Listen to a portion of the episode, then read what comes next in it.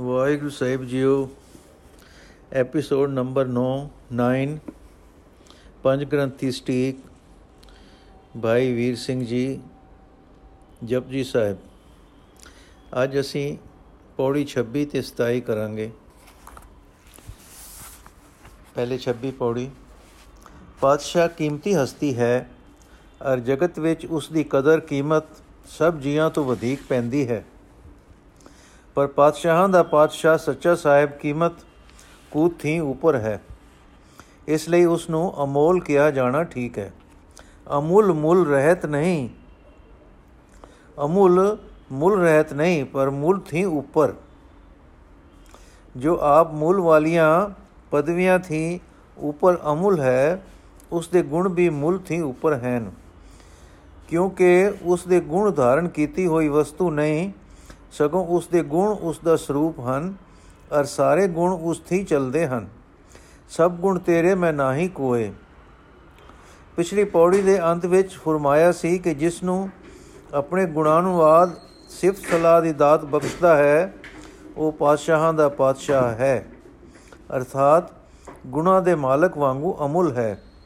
ਜਿਸ ਨੂੰ ਇਹ ਮੁੱਲ ਥੀ ਉੱਪਰ ਦੀ ਦਾਤ ਮਿਲੀ ਹੈ, ਉਹ ਉਹ ਵੀ ਮੁੱਲ ਥੀ ਉੱਪਰ ਹੋ ਗਿਆ। ਯਥਾ ਜੈਸਾ ਸੇਵੈ ਤੈਸੋ ਹੋਏ ਪੁਨਾ ਜਿਨ ਜਾਤਾ ਸੋ ਤਿਸੀ ਜਿਹਾ ਬੇਦ ਨ ਜਾਣੋ ਮੁੱਲ ਸਾਈ ਜਿਹਾ ਇਸ ਦਾਤ ਦਾ ਲੈਣ ਦੇਣ ਥੀ ਅਮੁੱਲ ਹੈ ਇਸ ਦਾਤ ਦਾ ਲੈਣ ਦੇਣ ਵੀ ਅਮੁੱਲ ਹੈ ਇਹ ਸਾਰਾ ਸਿਧਾਂਤ ਇਸ ਪੌੜੀ ਵਿੱਚ ਹੈ ਅਮੁੱਲ ਗੁਣ ਅਮੁੱਲ ਵਪਾਰ ਅਮੁੱਲ ਵਪਾਰੀ ਹੈ ਅਮੁੱਲ ਭੰਡਾਰ।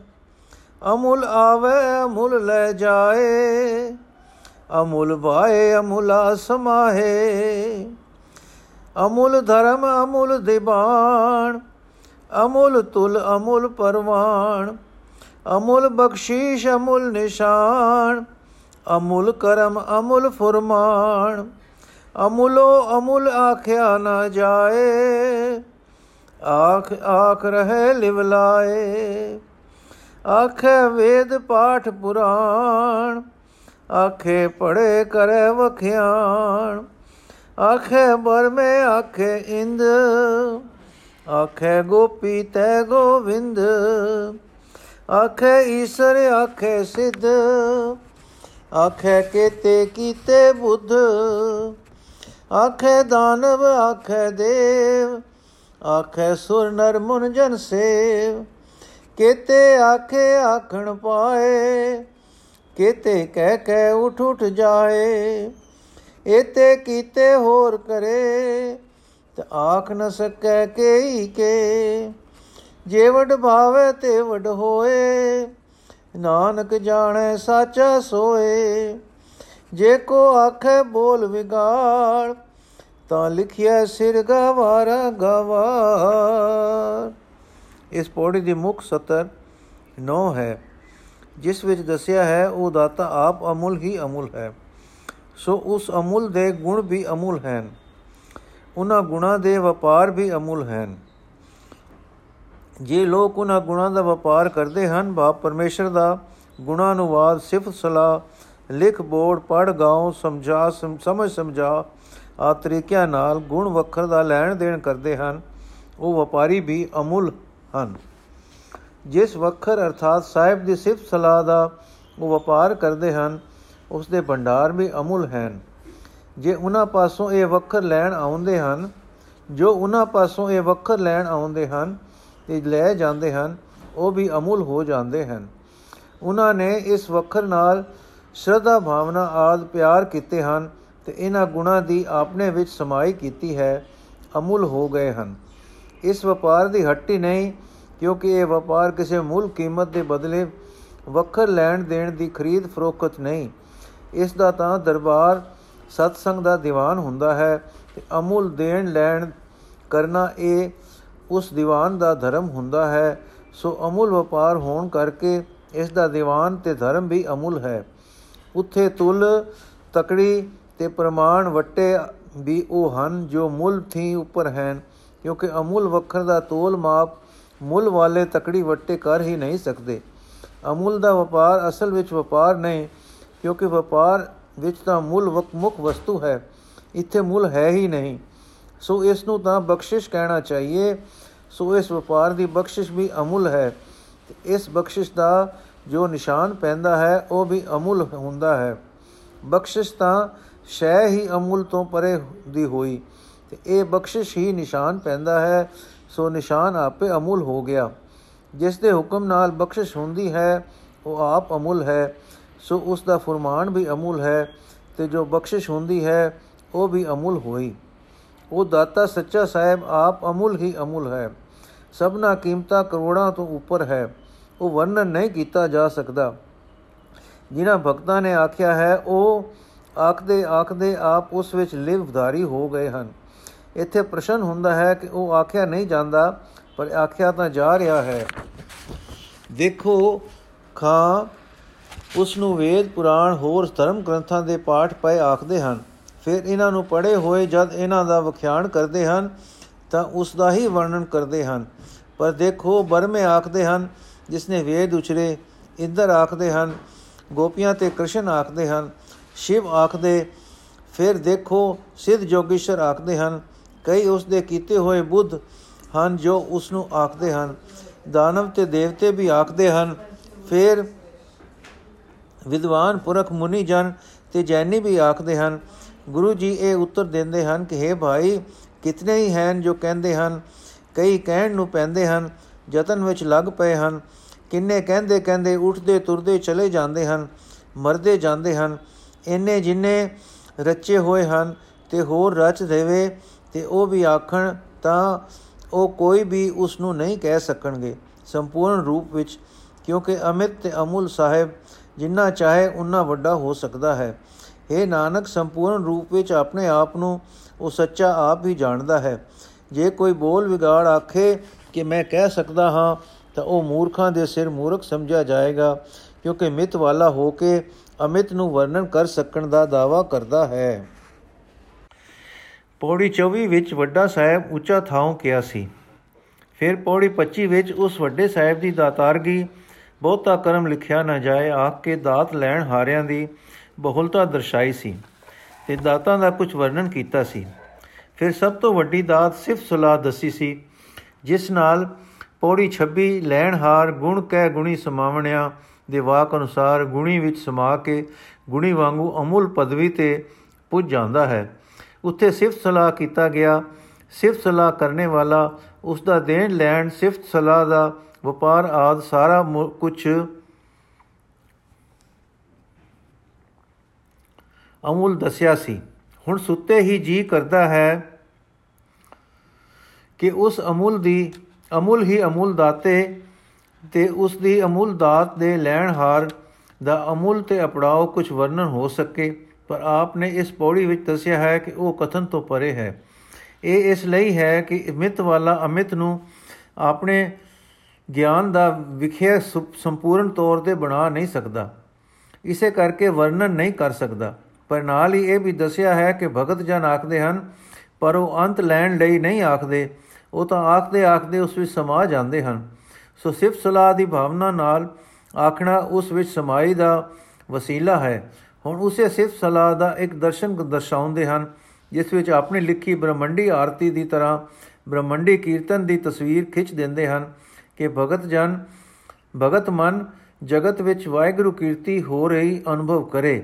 ਸੋ ਪੌੜੀ 27 ਵਿੱਚ ਗੁਰੂ ਨਾਨਕ ਦੇਵ ਜੀ ਦੇ, ਜੀ ਦਾ ਸੁੰਦਰਤਾ ਦਾ ਪਰਮ ਅਨੁਭਵੀ ਮਨ ਉਸ ਸੱਚੇ ਸਾਹਿਬ ਨੂੰ ਸੋ ਪਾਤਸ਼ਾਹੋ ਸਾਹਾ ਪਤ ਸਾਹਿਬ, ਦੱਸ ਕੇ ਉਸ ਦੇ ਮਹਿਲ ਦੇ ਦਰ ਤੇ ਹੋ ਰਹੇ ਗੁਣ ਗਾਇਨ ਦੇ ਅੰਦਰ ਸਰੂਪ ਸਥਿਤੀ ਦੀ ਨਿਤਯ ਇਕਰਸਤਾ ਨੂੰ ਰਾਜ ਦੁਆਰ ਤੇ ਰਾਜ ਘਰ ਅੰਤਰੀਵ ਸਥਿਤ ਪਾਤਸ਼ਾਹ ਦੇ ਰੂਪਕ ਵਿੱਚ ਬਨ ਬਨ ਦੇ ਵਿਖਾਲਦੇ ਹਨ, ਜਿਸ ਤੋਂ ਉਸ ਦੇ ਸਰਗੁਣ ਸਰੂਪ ਦੇ ਖੇਲ ਦਾ ਰਾਜ ਦੁਆ, ਖੇਲ ਦਾ ਖੇਲ ਦਾ ਰਾਜ ਦੁਆਰੀ ਨਕਸ਼ਾ ਅੱਖਾਂ ਅੱਗੇ ਕਿਰਿਆਮਾਨ ਦਿਸ ਪੈਂਦਾ ਹੈ। ਕਿਸ ਵਿਸ਼ਾਲਤਾ ਨਾਲ ਕੁਦਰਤੀ ਸਮਾਨਾਂ ਨੂੰ ਇਕੱਠਿਆ ਕਰਦੇ ਹਨ ਕਿ ਸਾਰੇ ਅੱਖਾਂ ਦੇ ਸਾਹਮਣੇ ਗੁਣ ਗਾਇਨ ਕਰਨ ਲੱਗ ਪੈਂਦੇ ਹਨ ਤੇ ਪੌਣ ਪਾਣੀ ਬੈਸੰਤਰ ਧਰਤੀਆਂ ਉੱਠ ਕੇ ਈਸ਼ਰ ਬਰਮਾ ਦੇਵੀ ਇੰਦਰ ਆਦ ਦੇਵਤਿਆਂ ਦੇ ਵਿੱਚ ਰਲ ਕੇ ਜਸ ਗਾਇਨ ਕਰਦੇ, ਮਨੋਹਰ ਸੁਰਾਂ ਕਰਦੇ, ਸੁਣਾਈ ਦੇਣ ਲੱਗ ਪੈਂਦੇ ਹਨ। ਦਾਰਸ਼ਨਿਕ ਪਹਿਲੂ ਇਸ ਵਿੱਚ ਇਹ ਹੈ ਕਿ ਸਦਾ ਸਚ ਸਾਹਿਬ, ਸਾਚਾ ਹੈ ਵੀ ਹੋਸੀ ਜਾਏ ਨ ਜਾਸੀ ਕਹਿ ਕੇ ਉਸ ਦੇ ਨਿਰੂਗਣ, ਨਿਰਗੁਣ ਸਰੂਪ ਨੂੰ ਵਰਣਨ ਕਰਦੇ ਹਨ। ਘਰ ਤੇ ਦਰ ਬਾਹਰ ਸਾਡੇ, ਸਾਰੇ ਬ੍ਰਹਮੰਡ ਦੇ ਅਜੀਬ ਜੀਵਧਾਰੀ ਤੇ ਰੂਹਾਨੀ ਰੂਪਾਂ ਵਾਲੇ ਕੀਰਤਨ ਕਰ ਰਹੇ ਦੱਸ ਕੇ ਉਸ ਦਾ ਆਪੋ ਆਪਣੀ ਸਾਜੀ ਸਰਗੁਣ ਅਵਸਥਾ ਦਾ ਜਲਵਾ ਦਿਖਾਉਂਦੇ ਹਨ ਤੇ ਸੋਈ ਸੋਈ ਰਚਨਾ ਜਿਨੀ ਰਚਾਈ ਕਹਿ ਕਹਿ ਕੇ ਦੱਸ ਦਿੰਦੇ ਹਨ ਕਿ ਉਹ ਨਿਰਗੁਣ ਹੈ, ਉਹ ਸਰਗੁਣ ਹੈ ਤਾਂ ਕਿ ਦੋ ਤਿੰਨ, ਦੋ ਭਿੰਨ ਵਜੂਦ ਨਾ ਸਮਝੇ ਜਾਣ। ਸਰਗੁਣ ਨਿਰਗੁਣ ਥਾਪੇ ਨਾਉ ਦੋ ਮਿਲ ਕੇ ਦੋ ਮਿਲ ਕੇ, ਦੋ ਮਿਲ ਏਕੈ ਕੀਨੋ ਠਾਉ। ਸੋਈ ਸੋਈ ਇਹ ਪਦ ਦੁਹਰਾ ਕੇ ਆਪਣੇ ਕਥਨ ਵਿੱਚ ਕਿਤਨੀ ਜਾਨ ਪਾਈ ਹੈ ਕਿ ਕੋਈ ਲੰਮੀ ਇਬਾਰਤ ਦਾ ਵਰਣਨ ਕਰ ਸਕੇ। ਫਿਰ ਦੇਖੋ, ਆਪ ਦਾ ਪ੍ਰੇਮ ਉਮਾਉ ਹਿਰਦਾ ਇਸ ਸਾਰੀ ਤਸਵੀਰ ਨੂੰ ਸਰਗੁਣ ਰੰਗਾਂ ਵਿੱਚ ਖਿੱਚਦਿਆਂ, ਨਿਰਗੁਣਤਾ ਦਾ ਪ੍ਰਭਾਵ ਦਰਸਾਉਂਦਿਆਂ ਆਪਣੇ ਪ੍ਰੇਮ ਦੇ ਖਤ ਐਸੀ ਨਜ਼ਾਕਤ ਨਾਲ ਵਾਹ ਗਿਆ ਹੈ ਕਿ ਸਾਰੇ ਰੂਪਕ ਵਿੱਚ ਉਹ ਮਾਨੋ ਤਸਵੀਰ ਉੱਤੇ ਚਾਨਣਾ ਪਾਉਣ ਵਾਲਾ ਪਾਸਾ ਹੈ। ਸੋਈ ਤੁਧ ਨੂੰ ਗਾਵੇ, ਜੋ ਤੁਧ ਭਾਵਨ, ਰਤੇ ਤੇਰੇ ਭਗਤ ਰਸਾਲੇ। ਇੱਥੇ ਸਹੀ ਸਹੀ ਤੁਧ ਨੂੰ ਗਾਵੇ, ਜੋ ਤੁਧ ਭਾਵਨ, ਰਤੇ ਤੇਰੇ ਭਗਤ ਰਸਾਲੇ। ਇੱਥੇ ਸਹੀ ਇੱਕ ਪਦ ਨੇ ਸਪਸ਼ਟ ਕਰ ਦਿੱਤਾ ਹੈ ਕਿ ਸਾਰੇ ਕੁਦਰਤੀ ਗੁਣ ਗਾਇਕ ਸਭਾ ਵਿੱਚ ਰਸਾਲ ਭਗਤੀ ਵਿੱਚ ਰਤੇ ਹੋਏ ਜੋ ਗਾ ਰਹੇ ਹਨ, ਇਹ ਉਹ ਹਨ ਜਿਸ ਨੂੰ ਮੈਂ ਪਾਤਸ਼ਾਹੀ ਪਾਤਸ਼ਾਹ ਕਿਹਾ ਹੈ। ਇਹ ਉਹ ਗਣ ਹਨ ਜਿਨ੍ਹਾਂ ਨੂੰ ਮੈਂ ਅਮੂਲ ਪਦਵੀ ਤੇ ਪਹੁੰਚੇ ਦੱਸਿਆ ਹੈ। ਅੰਤ ਦੀ ਅੱਧੀ ਤੁਕ ਵਿੱਚ ਆਪਣਾ ਸਿਧਾਂਤ ਰਜ਼ਾਪੁਰ ਟੁਰਨੇ ਦਾ ਦਰਸਾ ਦਿੱਤਾ ਹੈ। ਉਹ ਪਾਤਸ਼ਾਹ ਦਾ ਪਾਤਸ਼ਾਹ ਹੈ ਉਸ ਦੀ ਰਜ਼ਾ ਵਿੱਚ ਰਹੋ। ਮਾਨੋ, ਉਹ ਮਹਾਨ ਸੰਗੀਤ ਸੁਰ ਹੈ, ਬਾਜ ਦੀ ਤਾਰ ਹੈ। ਉਸ ਵਿੱਚ ਆਪਣੀ ਨਿੱਕੀ ਮਰਜ਼ੀ ਦੀ ਸੁਰ, ਤਰਬ ਨੂੰ ਇੱਕ ਸੁਰ ਕਰ ਲਓ, ਇੱਕ ਰਸ ਕਰ ਲਓ, ਇਹੋ ਮਾਰਗ ਉਸ ਨੂੰ ਮਿਲਣੇ ਦਾ ਹੈ। ਇਹੋ ਗੱਲ ਜਪਜੀ ਦੇ ਆਦ ਵਿੱਚ ਫਰਮਾਈ ਸੀ, ਹੁਕਮ ਰਜਾਈ ਚਲਣਾ ਨਾਨਕ ਲਿਖਿਆ ਨਾਲ। ਹੁਣ ਅਸੀਂ ਪੌੜੀ ਸ਼ੁਰੂ ਕਰਦੇ ਹਾਂ।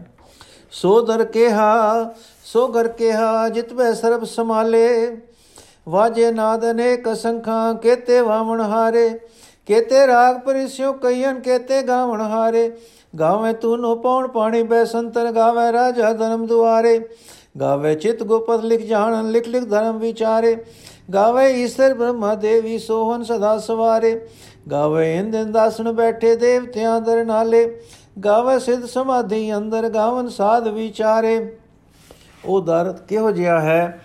ਤੇ ਉਹ ਘਰ ਕਿਹੋ ਜਿਹਾ ਹੈ? ਜਿੱਥੇ ਬੈਠ ਕੇ ਸੱਚੇ ਸਾਹਿਬ ਤੂੰ ਸਭ ਦੀ ਸੰਭਾਲ ਕਰਦਾ ਹੈ। ਤੇਰੇ ਉਸ ਸੁਹਾਵਣੇ ਦਰ ਉੱਤੇ ਅਨੇਕ ਵਾਜੇ ਤੇ ਅਸੰਖਾ ਨਾਦ ਹੋ ਰਹੇ ਹਨ ਤੇ ਕਿਤਨੇ ਹੀ ਉਹਨਾਂ ਵਾਜਿਆਂ ਨੂੰ ਵਜਾਉਣ ਵਾਲੇ ਹਨ। ਕਿਤਨੇ ਰਾਗ ਰਾਗਣੀਆਂ ਸਮੇਤ ਉੱਥੇ ਕਹੇ ਜਾ ਰਹੇ ਹਨ, ਗਾਉ ਰਹੇ ਹਨ।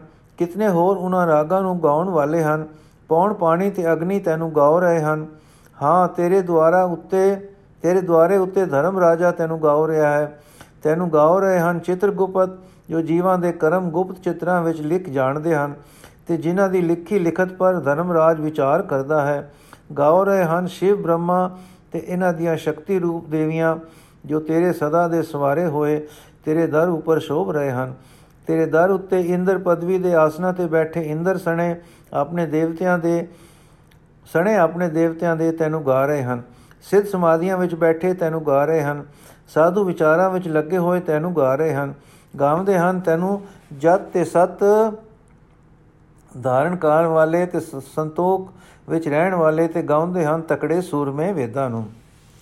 ਗਾਵਨ ਜਤੀ ਸਤੀ ਸੰਤੋਖੀ, ਗਾਵੇ ਵੀਰ ਕਰਾਰੇ, ਗਾਵਨ ਪੰਡਤ ਪੜਨ ਰਖੀ ਸੁਰ, ਜੁਗ ਜੁਗ ਵੇਦਾਂ ਨਾਲੇ, ਗਾਵੇ ਮੋਹਣਿਆ ਮਨ ਮੋਹਨ ਸੁਰਗਾ ਮਚ ਪਿਆਲੇ, ਗਾਵਨ ਰਤਨ ਉਪਾਏ ਤੇਰੇ 68 ਤੀਰਥ ਨਾਲੇ। ਗਾਵੇ ਜੋਤ ਮਹਾਬਲ ਸੂਰਾ, ਗਾਵੇ ਖਾਣੀ ਚਾਰੇ। ਗਾਵਨ ਗਾਵੇ ਖੰਡ ਮੰਡਲ ਵਰ ਬੰਡਾ ਕਰ ਕੇ ਰੱਖੇ ਧਾਰੇ ਸਹੀ ਤੁਧ ਨੂੰ ਗਾਵੇ ਜੋ ਤੁਧ ਬਾਵਨ ਰਤੇ ਤੇਰੇ ਭਗਤ ਰਸਾਲੇ। ਹੋਰ ਕਿਤੇ ਗਾਵਨ ਸੇ ਮੈਂ ਚਿਤਨਾ ਆਮਨ ਨਾਨਕ ਕਿਆ ਵਿਚਾਰੇ। ਗਾਉਂਦੇ ਹਨ ਤੈਨੂੰ ਜਤ ਤੇ ਸਤ ਧਾਰਨ ਵਾਲੇ ਤੇ ਸੰਤੋਖ ਵਿੱਚ ਰਹਿਣ ਵਾਲੇ ਤੇ ਗਾਉਂਦੇ ਹਨ ਤਕੜੇ ਸੂਰਮੇ ਵੇਦਾਂ ਨੂੰ। ਪੜਨ ਵਾਲੇ ਪੰਡਿਤ ਅਤੇ ਵਿਆਸ ਆਦ ਵੱਡੇ ਰਖੀ ਵੇਦਾਂ ਸਣੇ ਤੈਨੂੰ ਜੁਗ ਜੁਗ ਗਾ ਰਹੇ ਗਾ ਰਹੇ ਹਨ। ਮਨ ਨੂੰ ਮੋਹਿਤ ਕਰ ਲੈਣ ਵਾਲੀਆਂ ਸੁਰਗ ਮਾਤ ਤੇ ਪਤਾਲ ਤਿੰਨਾਂ ਲੋਕਾਂ ਦੀਆਂ ਇਸਤਰੀਆਂ ਤੈਨੂੰ ਗਾ ਰਹੀਆਂ ਹਨ। 68 ਤੀਰਥਾਂ ਸਮੇਤ ਸਾਰੇ ਤੇਰੇ ਪੈਦਾ ਕੀਤੇ ਰਤਨ ਤੈਨੂੰ ਗਾ ਰਹੇ ਹਨ। ਗਾਉਂਦੇ ਹਨ ਯੁੱਧ ਕਰਨ ਵਾਲੇ ਮਹਾ ਬਲਵਾਨ ਸੂਰਮੇ, ਸਗੋਂ ਚਾਰੇ ਖਾਣੀਆਂ ਹੀ ਤੈਨੂੰ ਗਾ ਰਹੀਆਂ ਹਨ। ਗੱਲ ਕੀ ਤੈਨੂੰ ਗਾ ਰਹੇ ਹਨ? ਸਾਰੇ ਬ੍ਰਹਮੰਡ ਮੰਡਲ ਤੇ ਮੰਡਲਾਂ ਦੇ ਖੰਡ ਤੇ ਖੰਡ ਜੋ ਹੈ, ਜੋ ਤੈ ਹੀ ਰਚੇ, ਮਨ ਤੇ ਮਨ ਤੇ ਤੈ ਹੀ ਆਪਣੇ ਆਸਰੇ ਕਾਇਮ ਰੱਖੇ ਹੋਏ ਹਨ। ਇਹ ਗਾਇਨ ਕੁਦਰਤੀ ਸਮਾਨਾ ਦਾ, ਜੀਵਾਂ ਜਨਤਾ ਦਾ, ਦੇਵਤਿਆਂ ਤੇ ਦੇਵੀਆਂ ਦਾ ਕੁਦਰਤੀ ਗਾਇਨ ਹੈ। ਪਰ ਵਿਸ਼ੇਸ਼ ਗਾਇਨ ਜੋ ਈਸ਼ਵਰ ਨੂੰ ਪਰਮ ਪ੍ਰਿਯ ਹੈ, ਉਹ ਕਿਹੜਾ ਹੈ, ਉਸ ਦਾ ਹੁਣ ਪਤਾ ਦਿੰਦੇ ਹਨ। ਪਰ ਉਹ ਤੈਨੂੰ ਵਿਸ਼ੇਸ਼ ਕਰਕੇ ਗਾ ਰਹੇ ਹਨ, ਜੋ ਤੇਰੀ ਭਗਤੀ ਵਿੱਚ ਰਚੇ ਹੋਏ, ਤੇਰੇ ਰਸੀਏ ਭਗਤ ਹਨ, ਤੇ ਜੋ ਤੈਨੂੰ ਪਿਆਰੇ ਲੱਗ ਰਹੇ ਹਨ। ਭਾਵ ਤੁਸਾਂ ਦੋਹਾਂ ਵਿੱਚ ਪ੍ਰੀਤਮ ਤੇ ਪ੍ਰੇਮੀ ਦਾ ਜੋ ਪ੍ਰੇਮ, ਜੋ ਭਾਵ ਹੈ, ਉਹ ਸਾਰੀਆਂ ਤੇਰੀਆਂ ਮਹਿਮਾ ਤੋਂ ਵਿਸ਼ੇਸ਼ ਮਹਿਮਾ ਵਾਲਾ ਹੈ। ਮਹਿਮਾ ਕਰਨਾ ਹੈ ਤੇ ਮਹਿਮਾ ਕਰਨ ਹਾਰੇ ਸਭ ਤੋਂ ਉੱਚੇ ਤੇ ਸ੍ਰੇਸ਼ਟ ਹਨ। ਕਿਉਂਕਿ ਉਹਨਾਂ ਨੇ ਗੁਣ ਕਹਿ ਗੁਣੀ ਵਸਮਾਵਣਿਆ ਦਾ ਦਰਜਾ ਪਾ ਲਿਆ ਹੈ। ਇਹਨਾਂ ਤੋਂ ਛੁੱਟ ਹੋਰ ਕਈ ਸੁੱਤੇ ਸਿੱਧ ਗਾਇਨ ਕਰਨ ਵਾਲੇ ਹਨ ਜੋ ਤੈਨੂੰ ਯਾਦ ਨਹੀਂ ਆਉਂਦੇ। ਉਹਨਾਂ ਦਾ ਨਾਨਕ ਵਿਚਾਰ ਕੀ ਕਰੇ? ਸੋਈ ਸੋਈ ਸਦਾ ਸਚ ਸਾਹਿਬ, ਸਾਚਾ ਸਾਚੀ ਨਾਈ ਹੈ ਬਿਓਸੀ ਜਾਏ ਨ ਜਾਸੀ, ਰਚਨਾ ਜਿਨ ਰਚਾਈ। ਰੰਗੇ ਰੰਗੇ ਬਾਤੀ ਕਰ ਕਰ ਜਿਨ ਸੀ ਮਾਇਆ ਜਿਨੀ ਉਪਾਈ। ਕਰ ਕਰ ਦੇਖੈ ਕੀਤਾ, ਕਰ ਕਰ ਵੇਖੈ ਕੀਤਾ ਆਪਣਾ ਜਿਵ ਤਿਸ ਦੀ ਵਡਿਆਈ। ਜੋ ਤਿਸ ਭਾਵੈ ਸੋਈ ਕਰਸੀ ਹੁਕਮ ਨ ਕਰਨਾ ਜਾਈ। ਸੋ ਪਾਤਸ਼ਾਹ ਸਾਹਾ, ਪਾਤ ਸਾਹਿਬ ਨਾਨਕ ਰਹਿਣ ਰਜਾਈ। ਜਿਸ ਦੇ ਦਰ ਉੱਤੇ ਇਹ ਸਾਰੇ ਗਾਉ ਰਹੇ ਹਨ, ਉਸ ਦਾ ਆਪਣਾ ਸਰੂਪ ਕੀ ਹੈ? ਉੱਤਰ। ਉਹ ਜੋ ਉਹ ਹੈ ਜੋ ਆਪਣੇ ਆਸਨ ਤੇ ਅਸੀਨ ਕਰ ਆਸਨ ਡਿਠੋ ਚਾਓ, ਸਭ ਦੀ ਸੰਭਾਲ ਕਰ ਰਿਹਾ ਹੈ ਤੇ ਸਭ ਤੋਂ ਗਾਵਿਆ ਜਾ ਰਿਹਾ ਹੈ। ਉਹ ਹੈ ਜੋ ਸੱਚਾ ਸਾਹਿਬ ਹੈ, ਉਹ ਹੈ ਜੋ ਸਦਾ ਸत्य ਸਰੂਪ ਹੈ, ਆਪ ਸੱਚਾ ਹੈ ਉਸ ਦੀ ਵਡਿਆਈ ਵੀ ਸੱਚੀ ਹੈ। ਉਹ ਹੈ, ਉਹ ਹੋਵੇਗਾ ਵੀ ਅੱਗੇ ਨੂੰ ਸਦਾ, ਨਾ ਉਹ ਨਾਸ਼ ਹੋ ਸਕਦਾ ਹੈ, ਨਾ ਨਾਸ਼ ਹੋਵੇਗਾ। ਜਿਸ ਨੇ ਕਿ ਦੇਹ ਸਾਰੀ ਦੇ ਸਾਰੀ ਰਚ ਇਹ ਸਾਰੀ ਰਚਨਾ ਰਚੀ ਹੈ। ਜਿਸ ਨੇ ਕਰ ਮਾਇਆ ਮਾਇਆ ਰਚ ਕੇ ਰੰਗ ਰੰਗ ਦੀ ਬਾਤ ਬਾਤ ਦੀ ਜਿਨਸ ਜਿਨਸ ਦੀ ਵੰਡ ਵਿੱਚ ਕਰਕੇ ਸ੍ਰਿਸ਼ਟੀ ਪੈਦਾ ਕੀਤੀ ਹੈ। ਇਸ ਤਰ੍ਹਾਂ ਕਰ ਰਚ ਕੇ ਕਰ ਪਾਲ ਕੇ ਆਪਣੇ ਰਚੇ ਹੋਏ ਨੂੰ ਆਪ ਵੇਖਦਾ, ਜਾਣਦਾ, ਸੰਭਾਲਦਾ ਹੈ ਸੰਭਾਲਦਾ ਹੈ। ਜਿਵੇਂ ਜਿਵੇਂ ਜਿਵੇਂ ਉਸ ਦੀ ਆਪਣੀ ਵਡਿਆਈ ਨੂੰ ਸ਼ੋਭਦਾ ਹੈ, ਪਰ ਇਹ ਸਭ ਕੁਝ ਉਹ ਐਉਂ ਹੀ ਕਰਦਾ ਹੈ ਜਿਵੇਂ ਕਿ ਉਸ ਨੂੰ ਚੰਗਾ ਲੱਗਦਾ ਹੈ। ਉਸ ਉੱਤੇ ਹੁਕਮ ਨਹੀਂ ਕੀਤਾ ਜਾ ਸਕਦਾ ਕਿ ਸਾਡੀ ਮਰਜ਼ੀ ਅਨੁਸਾਰ ਕਰੇ। ਉਹ ਪਾਤਸ਼ਾਹ ਹੈ, ਸ਼ਾਹਾਂ ਦਾ ਵੀ ਪਾਤਸ਼ਾਹ ਹੈ। ਸਾਨੂੰ ਤਾਂ ਹੈ ਨਾਨਕ, ਉਸ ਦੀ ਰਜਾ ਵਿੱਚ ਰਹਿਣਾ ਬਣਦਾ ਹੈ। ਜਿਵੇਂ ਕਿ ਮਹਾਨ ਸੁਰ ਵਿੱਚ, ਮਹਾਨ ਸਵਰ ਵਿੱਚ, ਅਲਪ ਸਵਰ ਵਿੱਚ, ਅਲਪ ਸਵਰ ਇੱਕ ਸਵਰ ਕਰ ਦੇਣ ਨਾਲ ਤਦਰੂਪ ਹੋ ਜਾਂਦੀ ਹੈ। ਤਿਵੇਂ ਉਸ ਦੀ ਰਜਾ ਵਿੱਚ ਆਪਣੀ ਮਰਜ਼ੀ ਨੂੰ ਇੱਕ ਸਵਰ ਕਰ ਦੇਣ ਨਾਲ ਤਦਰੂਪਤਾ ਹੋ ਜਾਂਦੀ ਹੈ। ਵਾਹਿਗੁਰੂ ਜੀ ਕਾ ਖਾਲਸਾ ਵਾਹਿਗੁਰੂ ਜੀ ਕੀ ਫਤਿਹ। ਅੱਜ ਦਾ ਐਪੀਸੋਡ ਸਮਾਪਤ ਜੀ।